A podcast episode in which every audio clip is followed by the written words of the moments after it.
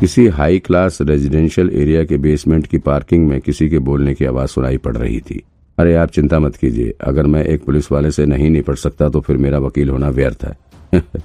नवजोत कालरा ने किसी से फ़ोन पर बात करते हुए कहा, अरे गाय गायतोंडे साहब, टेंशन मत लो, ये विक्रांत सक्सेना कितना भी बड़ा पुलिस वाला ना बन जाए। मैं देख लूँगा इसे। आपके बेटे का बदला लेने के साथ ही मुझे भी अपना बदला लेना है। इस साले की वजह से मेरा पहले भी बहुत घाटा हुआ वो भी हिसाब करना है मुझे।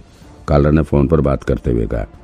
फ़ोन पर बात करते करते ही कालरा अपनी ब्लैक मर्सिडीज में बैठ चुका था। गाड़ी में बैठने के बाद तुरंत ही उसने अपना सीट बेल्ट भी बाँध लिया।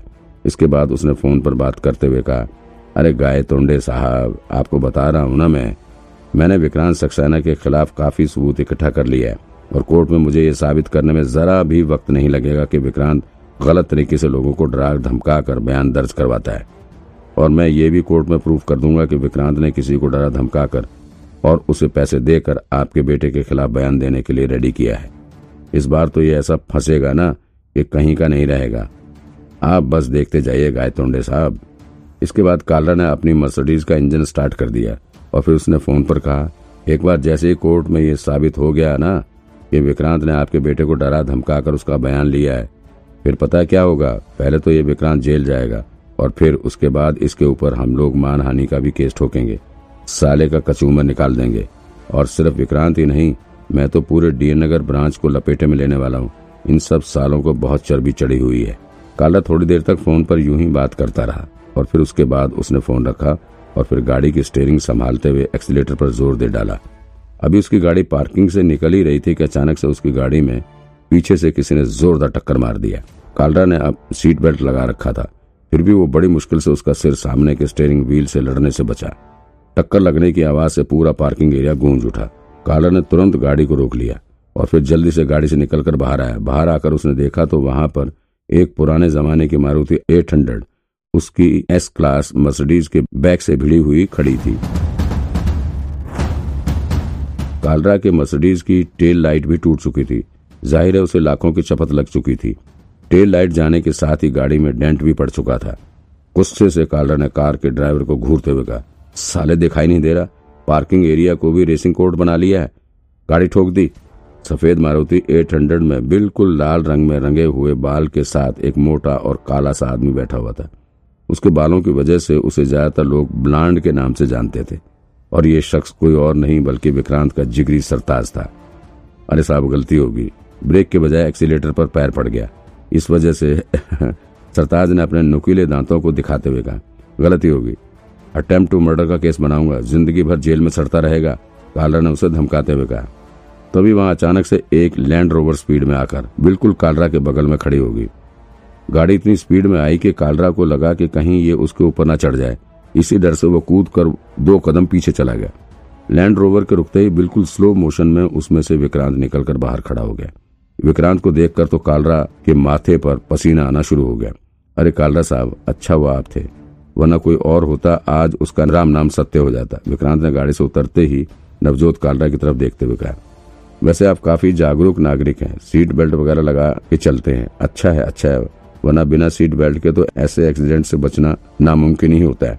तुम तुम मुझे मारने की कोशिश कर रहे हो? Attempt to murder? अरे क्या ये attempt to murder? Attempt to murder लगा रखा है। जब देखो यही चिल्लाते रहते हो। विक्रांत ने फिर कालरा के कान में जाकर बोलना शुरू किया। ऐसा है साहब आपकी गाड़ी को मैंने नहीं ठोका है। तो मेरी तरफ़ से तो कोई अटेम्प्ट टू मर्डर हुआ ही नहीं है। और तुम्हारे लिए यही अच्छा होगा कि ऐसी कोशिश करना भी मत, कालरा ने विक्रांत को घूरते हुए कहा। विक्रांत, अभी तुम्हें जितना हंसना है, हंस लो, क्योंकि बहुत जल्द तुम जेल जाने वाले हो, और नौकरी तो तुम्हारे हाथ से जाएगी ही। और हाँ जितना भी तुम मुझे नुकसान पहुँचा रहे हो ना, सबकी भरपाई करनी पड़ेगी तुम्हें। तुम्हें पता भी है ये कार कितनी महँगी है, जिसको तुमने टक्कर मारा है। अभी कालरा बोल ही रहा था कि अचानक से पूरा पार्किंग एरिया गाड़ियों की आवाज़ से गूंज उठा। वहाँ पर चारों तरफ़ से काफ़ी सारी गाड़ियाँ आकर खड़ी हो चुकी थी।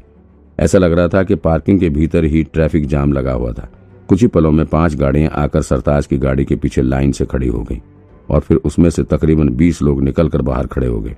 ये सभी शक्ल से देखने में ही रोड छाप गुंडे लग रहे थे। सबके पहनावे को देखकर ही लग रहा था कि ये सब किसी मार्केट के लूटे हुए कपड़े हैं। सभी अपने हाथों में हॉकी स्टिक लेकर जैसे सरताज के पीछे खड़े हुए, सरताज ने तुरंत ही उन्हें विक्रांत को कवर करने का इशारा किया और फिर ये बीसों लोग विक्रांत के पीछे आकर खड़े हो गए। ये ये ये सब क्या है? तुम तुम मुझे डराने की कोशिश कर रहे हो? तुम ये ये सब करके बच नहीं सकते। मैं मैं तुमको मैं तुम सबको जेल की चक्की पिसवाऊँगा। देख लेना। सब जेल जाओगे। कालरा ने किसी तरह अपने डर को दबाते हुए कहा। विक्रांत फिर से हंस पड़ा। फिर वो कुछ कदम चलकर कालरा के आगे आया। उसने कालरा से कहा, देखिए वकील साहब, आपकी कार में टक्कर लगी है और इसकी वजह से जो भी नुकसान हुआ है, वो मेरा भाई निश्चित रूप से भर देगा। लेकिन एक बात आपके लिए ये ठीक रहेगी कि आप फालतू में मेरे पीछे ना पड़िए, वरना फिर आपकी फैमिली को जो प्रॉब्लम होगी, उसकी भरपाई ये बेचारा भी नहीं कर पाएगा। हाँ तुम तुम मुझे धमका रहे हो, मेरी फैमिली पर अटैक करने की धमकी दे रहे हो। मैं इस मामले में भी तुम्हें कोर्ट में ले जा सकता हूँ। और देखना तुम, मैं तुम्हारे ऊपर कितना केस बनाता हूँ।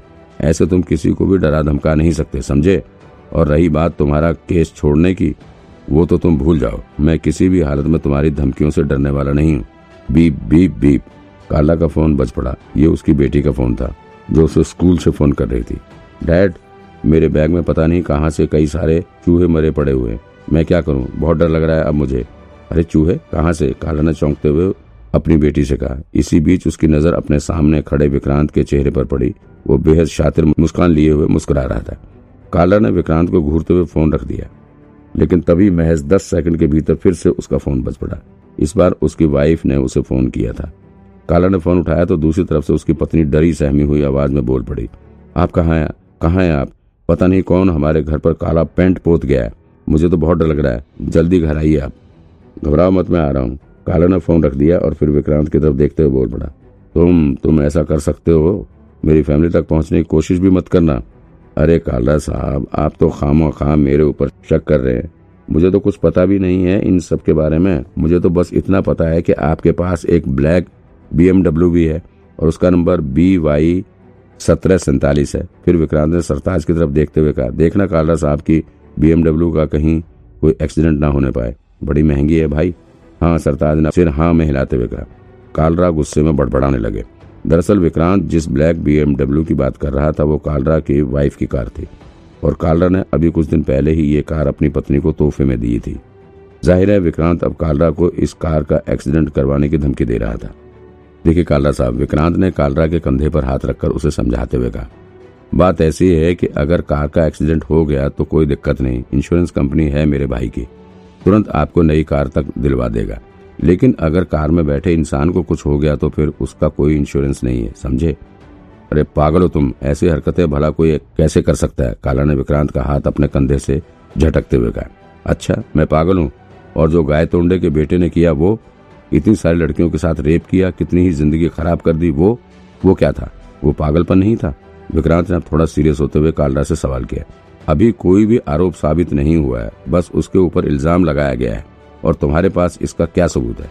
सबूत? उसने खुद अपने मुँह से अपना जुर्म कबूल किया है। इससे बड़ा क्या सबूत हो सकता है? वो तुमने उसको डरा धमका कर ऐसा बोलने के लिए मजबूर किया था, समझे? काला ने विक्रांत की तरफ़ गुस्से से घूरते हुए कहा, मैं कोर्ट में ये साबित कर दूँगा कि गायतोंडे बेकसूर है।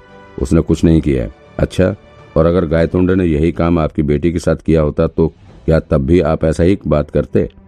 तब भी क्या आप ये काला कोट पहनकर गायतोंडे को निर्दोष साबित करने के लिए कोर्ट पहुँच जाते? विक्रांत ने जैसे ही ये बात कही, एक बार के लिए कालरा की ज़ुबान भी रुक गई। उसे कुछ शब्द जवाब के लिए नहीं सूझ रहा था। वो कुछ पल के लिए शांत रहा और फिर विक्रांत की तरफ़ देखते हुए बोल पड़ा, कोर्ट सिर्फ़ बातों से और भावनाओं से नहीं चलता है।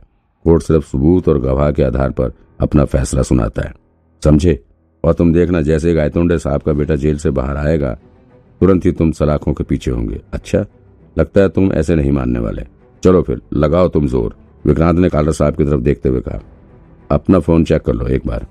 काला ने विक्रांत को अजीब सी नज़रों से देखा और फिर अपने जेब से फ़ोन निकालकर उसे चेक करने लगा। जैसे ही काला ने फ़ोन का लॉक ओपन किया, उसके होश ही उड़ गए। उसका पूरा फ़ोन ब्लैक हो चुका था। ना तो फ़ोन में एक भी फ़ोटो थी, ना एक भी डॉक्यूमेंट।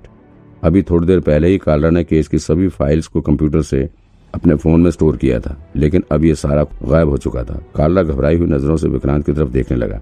उसे कुछ समझ नहीं आ रहा था कि आखिर ये सब कैसे हो रहा है। तुम, तुमने कैसे ये सब? कालरा ने घबराते हुए विक्रांत से सवाल किया। अच्छा हाँ मैं तो एक चीज़ भूल ही गया था। विक्रांत ने कालरा के कान में जाकर कहा, आपकी वाइफ का टेस्ट थोड़ा अजीब है। मैंने फ़ोटो में देखा है। चलिए आप परेशान मत होइए, ये फ़ोटो किसी के पास जाएगी नहीं। इतना कहते हुए विक्रांत फिर से शैतानी हँसी, हंस पड़ा।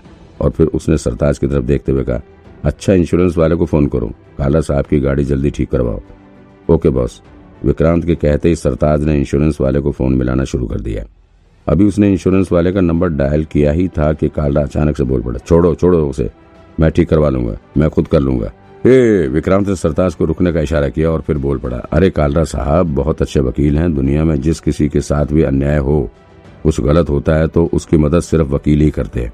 और जब तक दुनिया में वकील है, तब तक यहाँ न्याय खत्म नहीं हो सकता। क्यों सही कहा ना काला साहब?